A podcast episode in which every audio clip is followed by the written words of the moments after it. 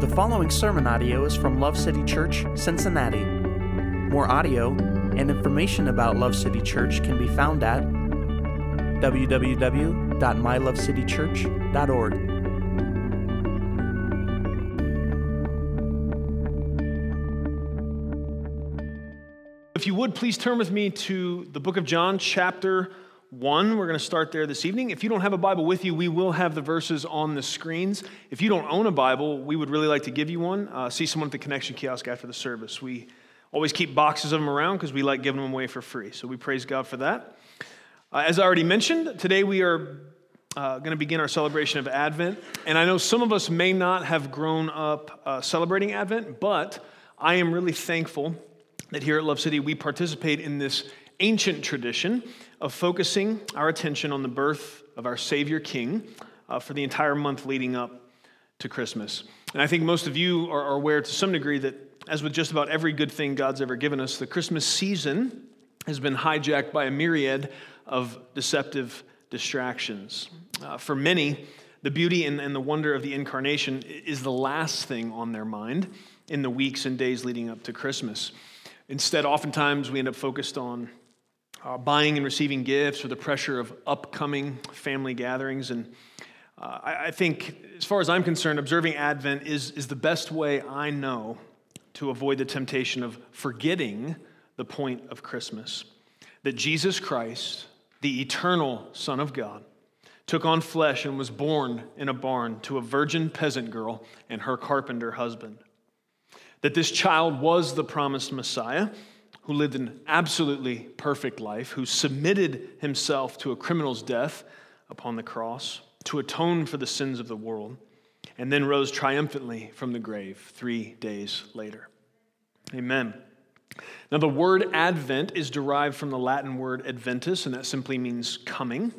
So every year, lots of followers of Jesus from around the world, we focus our hearts and minds on this precious truth, that Jesus came just as was promised, and that he is coming again, just as was promised. Amen. Now, Matthew and Luke begin their gospel accounts with a literal explanation of the historical events around the birth of Jesus. But John, he takes a more theological approach. And reading this is going to set us up for where we're headed tonight. So hopefully you turn to John chapter 1. We're going to read the first 14 verses together. Here we go.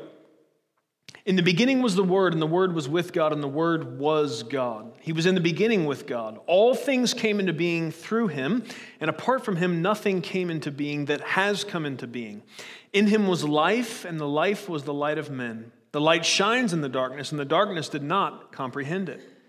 There came a man sent from God whose name was John. He came as a witness to testify about the light, so that all might believe through him. He was not the light, but he came to testify about the light. There was the true light, which, coming into the world, enlightens every man. He was in the world, and the world was made through him, and the world did not know him. He came to his own, and those who were his own did not receive him. But as many as received him, to them he gave the right to become children of God, even to those who believe in his name, who were born not of blood, nor of the will of the flesh, nor of the will of man, but of God. And the Word became flesh and dwelt among us, and we saw his glory. Glory as of the only begotten from the Father, full of grace and truth. Praise God for his word. Amen. Throughout human history, there have been a unifying set of questions that show up in just about every time and culture. It seems that almost every human that has ever lived, regardless of when and where, has experienced an innate curiosity about these things. These questions can be summarized in 4 words, but I'm going to give you a brief explanation of each. The 4 things are this: origin, where do we come from?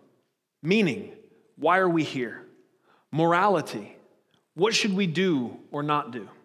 And destiny, where are we headed?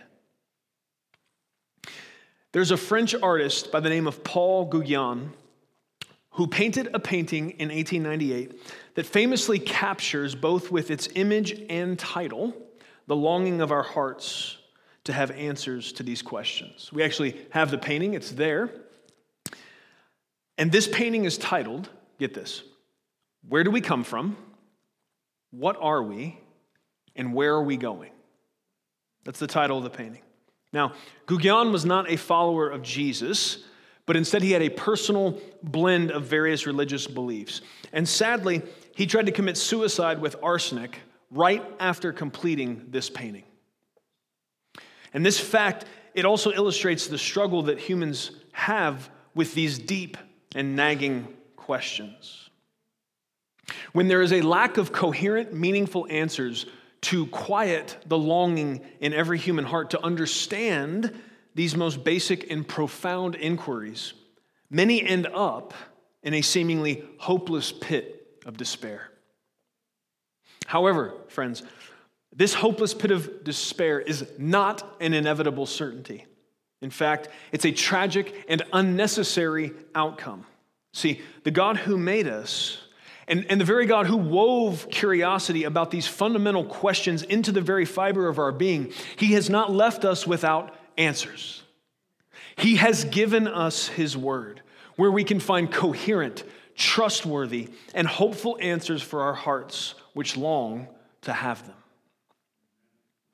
Now, all of the scriptures are pointing us to the fact that God made us, that he has a plan for us, and that because of our sin, this plan involves the need for us to be rescued and redeemed from our self-made path of destruction. The pinnacle of this plan was that God himself would take on flesh and live among us so that he could die for us, taking the punishment we deserved and giving as a gift the righteousness that he earned. Now, when it comes to the first question of our origin, where we come from, we see a crystal clear answer interwoven with John's theological look at where Jesus came from. Now, the answer to that, of course, where Jesus came from, is that he didn't come from anywhere because he has always and eternally existed. And so he doesn't have an origin story in the way we typically think. Let me read you verses 1-4 again. And let's look for the crystal clear answer of where we came from. In the beginning was the Word, and the Word was with God, and the Word was God. He was in the beginning with God. All things came into being through him, and apart from him, nothing came into being that has come into being. In him was the life, and the life was the light of men. The light shines in the darkness, and the darkness did not comprehend it. The answer to our origin, friends, is that we come from God. We are his creation and thankfully also recipients of his eternal affection. Now, the fact that humanity was created by God is a firm foundation from which we can safely explore the other big questions that we've mentioned. Because if we are all the product of random chance and naturalistic processes, then questions of meaning and morality and destiny are foolish, irrelevant, and hopelessly depressing. Now, a quick side note. The observable evidence for the fact that the cosmos, our planet, the life on it, all of these things, the evidence for that we were designed by a mind of such infinite complexity that it defies explanation, all this evidence is astounding. And we have covered much of this evidence in other sermons. We're not going to get into that real deep tonight, but if anyone here wants to nerd out later on the cosmological, biological, geological, or teleological evidence for the fact that God created us, let me know, because I'm always willing to jump on that train and nerd out with you, okay? But there is evidence, lots of evidence, that the Bible's account of creation is trustworthy. And I hope that even if you and I don't talk about it, we're all talking about it. We're all building each other up and pushing each other to think about these things and to not just think about them to the point where we can possibly maybe grasp the concepts, but enough to where we can teach them to others, because God's called us all to be disciple makers. Amen. Now, if all of the recorded history of God's interaction with his creation, like throughout the Old Testament, I'm talking about we've got God showing up, sending plagues in Egypt. We've got God splitting the Red Sea. We've got, Moses on Mount Sinai. We've got all these things where God has very clearly come and intervened. We've got the conquest of Canaan, and we've got Jericho falling down, right? All these times we got David knocking Goliath down with a stone. Like if all of these historical things happening, if there was still some question left in the mind of humanity that God is our creator and that his words can be trusted, then at this juncture where we have the birth of Jesus, which was long foretold with very specific details, that should seal the deal for us. I think the Red Sea splitting and all the rest of the stuff should have left very little, if any, question in our minds already that there is this one God of Israel who claims to be the supreme, right? But if you were doubting, then Jesus showing up just as was foretold in painstaking detail should seal the deal. The birth of Christ to a virgin girl in the town of Bethlehem, announced by angels, witnessed by shepherds, and acknowledged by magi who traveled hundreds of miles to confirm it, should settle the matter that God is God. And thus, we can trust that it is He who made us. So, what does it mean that we come from God? What does that mean? How does that practically apply? I'm going to give you these big ideas, and I'm only going to expound on them briefly because these will be the trail markers for where we'll be headed in the rest of this series. What does it mean that God made us? The first thing I'm going to give you is that means we have a purpose. We have a purpose. As Jesus grew, eventually going into public ministry, speaking and teaching about the kingdom of God, he narrowed down and simplified in a way that we so desperately need what our purpose is. Let me read you a portion from Matthew chapter 22. It starts in verse 34. But when the Pharisees heard that Jesus had silenced the Sadducees, they gathered themselves together. One of them, a lawyer, asked him a question, testing him, "Teacher, which is the greatest commandment in the law?" And he said to him, "You shall love the Lord your God with all your heart, and with all your soul, with all your mind. This is the great and foremost commandment. The second is like it. You shall love your neighbor as yourself. On these two commandments depend the whole law and the prophets." See, there's so many things we can focus on. There's so many divergent paths we could take to try to find our purpose. But when Jesus himself, the incarnate one, was asked, "What is the most important commandment?" He says that we love the Lord our God with all our heart, soul, mind, and strength. And the second is like it to love our neighbor and as we love ourselves. And then he says the whole law and the prophets, all the other things that we could think about and worry about, it all boils down, it all hangs on this. I don't know if that's what Jesus was saying. Well, Paul clarified in Romans 13. He said, if you'll love your neighbors yourself, you'll fulfill the whole law. The intersection of these commands with our everyday life and the apex of obedience to loving God and loving people is to obey the last command Jesus gave before he ascended into heaven, which flows out of these that we just read, and that is to go into all the world and make disciples. Let me say what I just said in plainer English, because I'm not sure it hit you, because I don't know, I can feel the room. I'm saying loving God and loving people, the very pinnacle of doing that is to make disciples. The very highest form of loving people, the very highest form of receiving love from God, really understanding what that means and then reflecting that to someone else is to help someone else find that same God, serve and obey and know and have the purpose that comes in being in relationship with that great God. Making disciples is the most loving thing we can possibly do. Now, I actually already started. You guys know I want to uncork that bottle and just spray it all over everybody in here and just keep going. But we're just going to leave it right there, and we'll do that next week, okay? You guys hold me accountable. I'm not coming into that anymore tonight, all right? Somebody shout at me if I do. I'm going to stay away from it. There's more. We don't have time for it tonight. Got other things to give you. Okay. First thing I said, because God created us, that means we have a purpose. Man, when was the last time you prayed and thanked God that you have a purpose? Whoo, buddy, you ever lived without a purpose? If you haven't, find somebody that has and ask them about it. It's terrifying. It's depressing. It's the exact opposite of the way God created us and thus leads to all kinds of destruction. Thank God I have a purpose today. The second thing it means is we have an authority. We have an authority. In Judges 17, verse 6, we see a very accurate description of the perennial problem with humanity. Here's what it says. In those days, there was no king in Israel. Every man did what was right in his own eyes. Woo, if that doesn't summarize our problem. If God was not our creator, and thus able to provide for us an objective moral standard with which to judge ourselves, the chaos of subjective self-determination is the only real alternative. That's where you end up. And this is the dizzying and depressing position many who live as if God is not our creator find themselves in.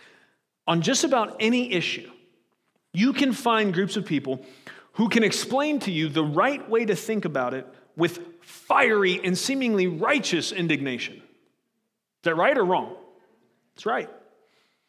The problem is you can find two groups who will tell you with unwavering certainty what the right way is to think about an issue, but their answers will be exactly opposite.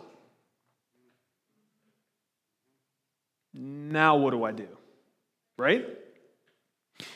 How do we know what is right? Why not just throw our hands in the air and say the very ridiculous thing that many people do say, which is maybe everybody's right. Maybe it just comes down to you do you and I'll do me, and maybe there is no objective reality in the middle of that. How do we not live enslaved by our own limited perception or the limited perception of the groups that we decide to associate ourselves with? How do we do that? Here's how we do it. We have to humbly acknowledge our limitation as mere humans to be the high authority on what is right and wrong. Well, how do I do that? Practice saying this every day at least once. I am not God. Go ahead. Let me make sure you can say it. Let me hear you say it right now. Say, I am not God. Go ahead. Ooh, didn't that feel good? Man, whoo, I felt the weight come up off my shoulders right there. That's good. Amen. If we were the greatest intelligence in existence, then yes. The incredible weight of determining these things would rest upon our shoulders. But thankfully, there is one far higher than us, whose vantage point allows for far better judgment. And as our Creator, it is His right to determine these things.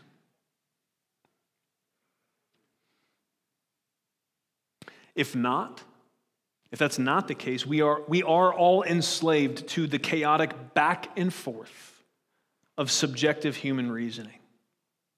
But there is freedom in submitting to the authority of our Creator God, who is holy and perfect and never changes. Amen.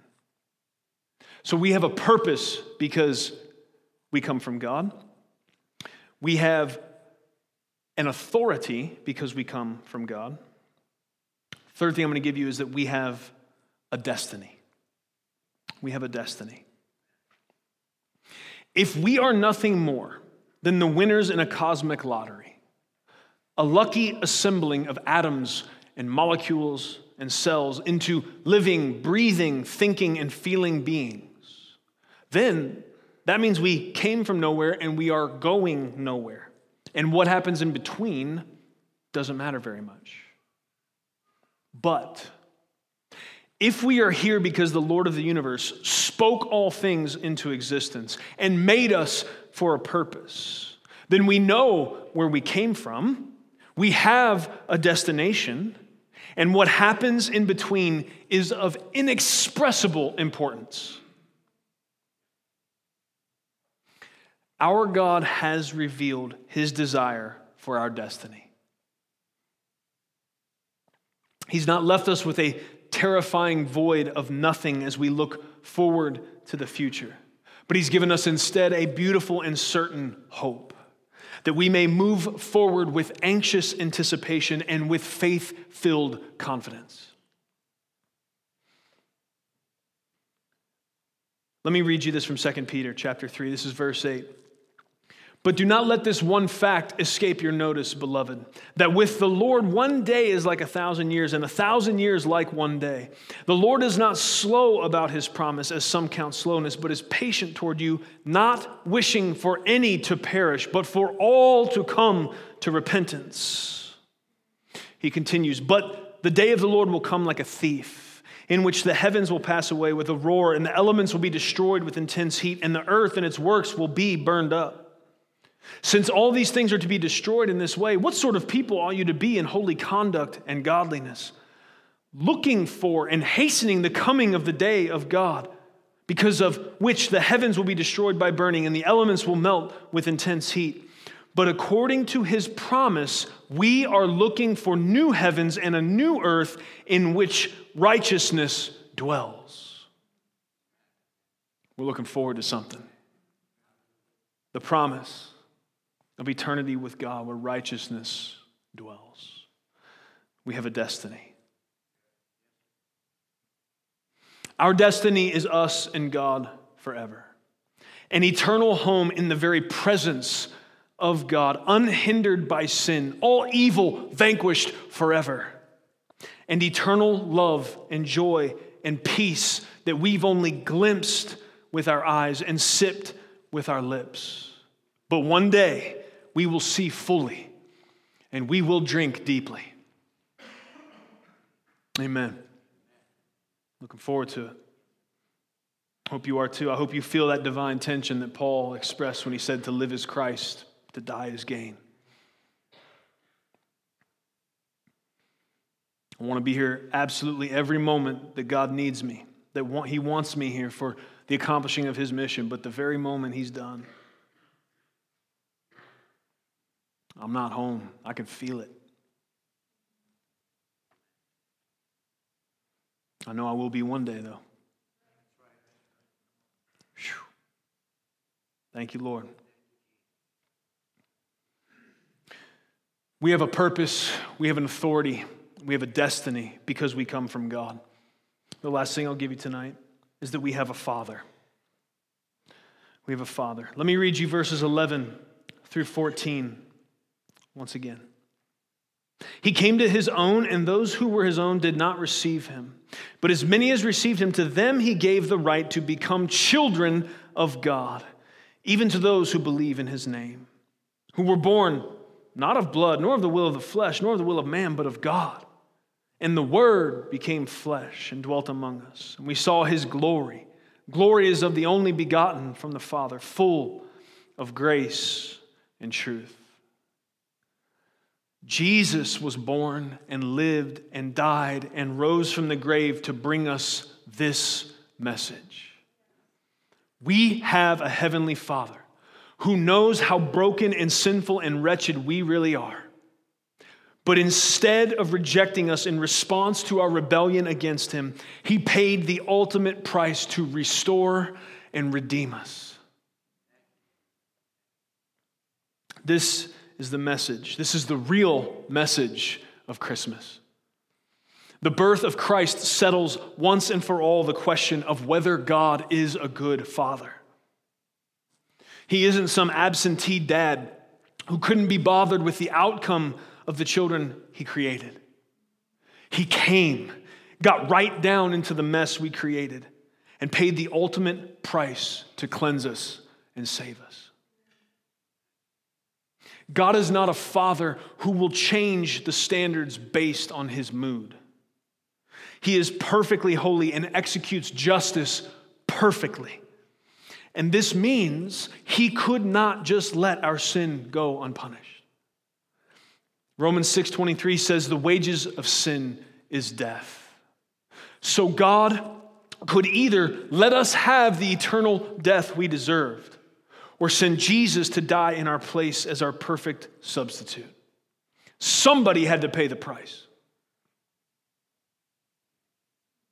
And God in Christ raised his hand and said, I will.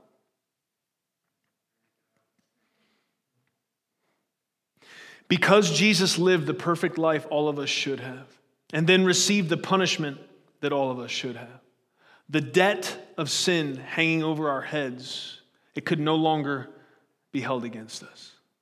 And here is what is astounding.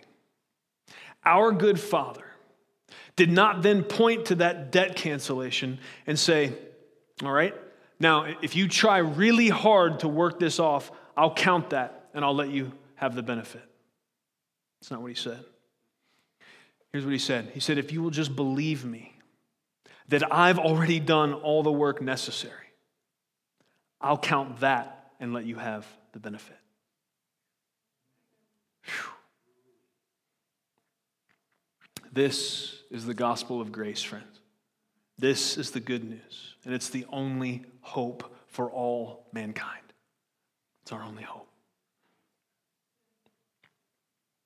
And what this means is that it's not just a cliche to say that we are never alone. It's not just empty words. It's a vibrant reality that God, our Father, is for us, and He desires a loving relationship with us. Let that hit you in the way that it should.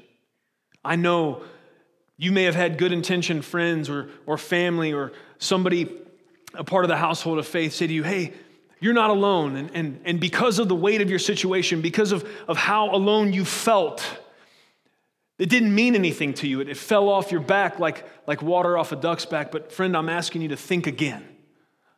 I'm asking you to come back and revisit again this simple truth.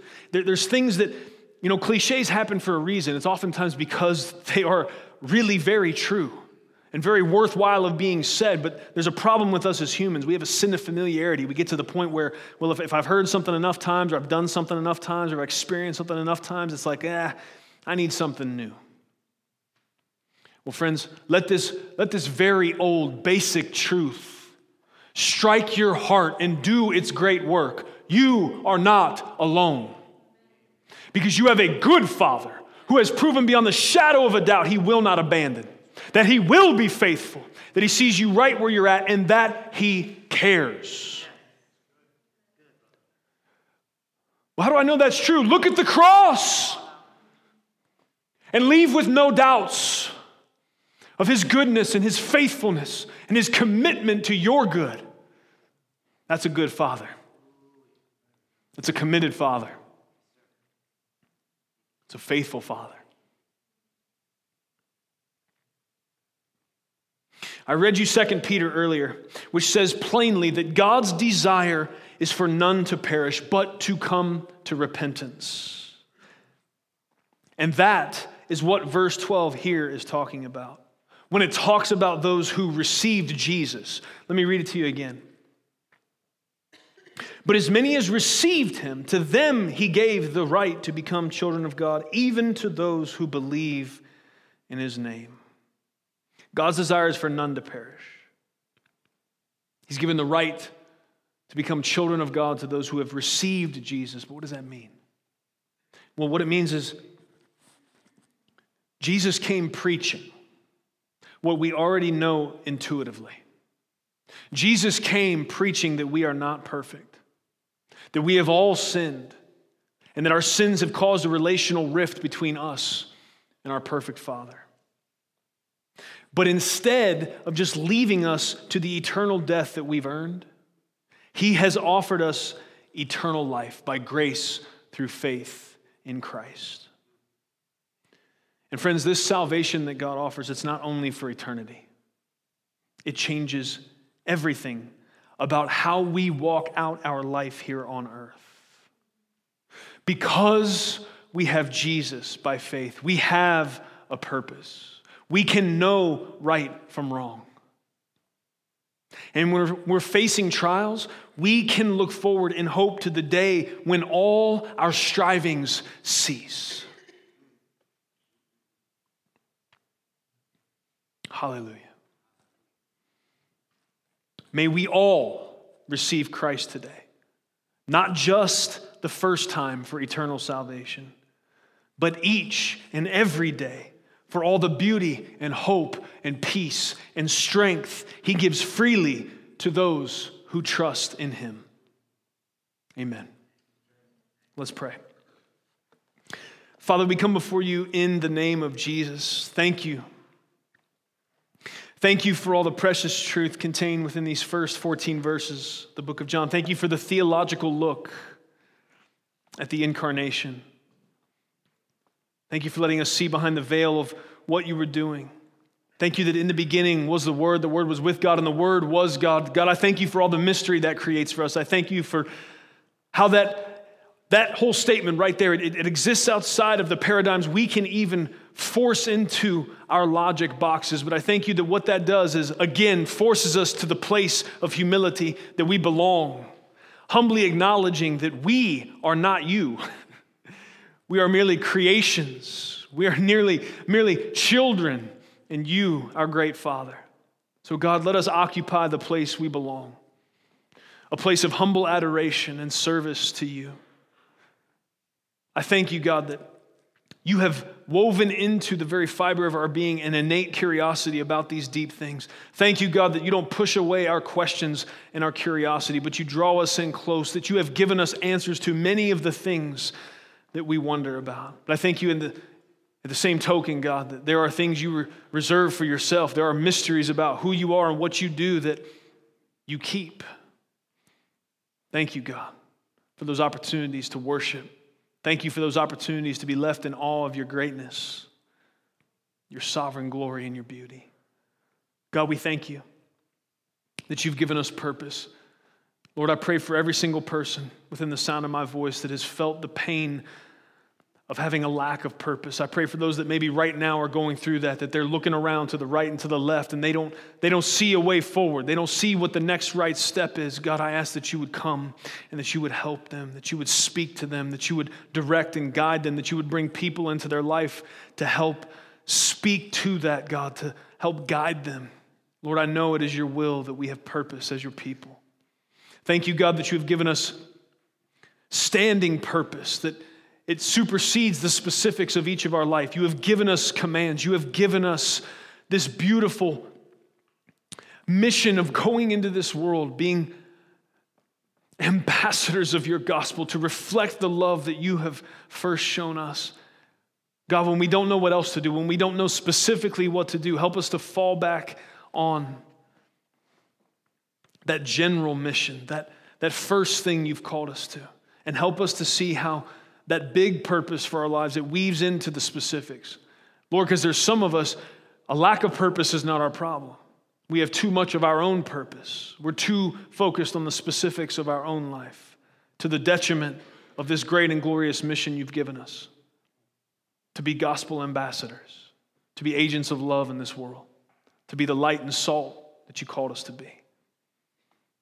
We thank you, Lord God, that you are the great final authority. Thank you that we don't have to bear the weight of determining what is right and wrong. Lord, we know we're not equipped for that job. Thank you that you've given us your word, that you lead and guide us by the power of your Holy Spirit, that you've given us a conscience. God, help us to submit to these beautiful gifts, to obey them for your glory and for our good. Father, help us to strike the balance. Help us to yearn for our heavenly country, but not to the point that we miss the opportunity to serve you here and now. God, that can be hard. For some of us, it manifests itself as not even thinking about our eternal destiny. We get so caught up in the trappings of this world, we're not even thinking about it. There is no yearning. God, help us when we fall into that trap. For some of us, God, it's that we yearn so desperately for that great and glorious day when we escape all this striving, the effects of sin and evil in the world, that we end up disengaged from the time and place where you've put us to be on mission. God, we don't want to be in either ditch. We want to do what it is you've put us here to do. God, help us to know how to do that well. We thank you for this Advent season. Thank you for turning our hearts again to the beauty of the incarnation. Thank you, Lord Jesus, that you came. Lord, help us as we go from here today. This time of year, it brings with it all kinds of new pressures.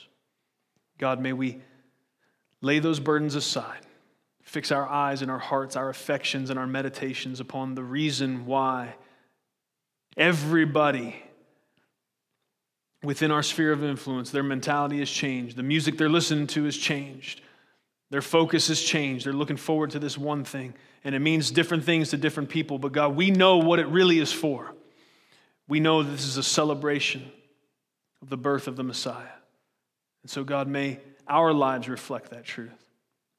And may we share that with as many people as we would have the chance. Please open those doors for us, God. And give us the strength to walk through them. We love you, Master. It's in Jesus' name we pray. Amen. Thank you for listening to audio from Love City Church, located in Cincinnati, Ohio. Feel free to make copies of this message to give to others, but please do not charge for those copies or alter the content in any way without permission. To give or find out more about Love City Church, visit www.mylovecitychurch.org.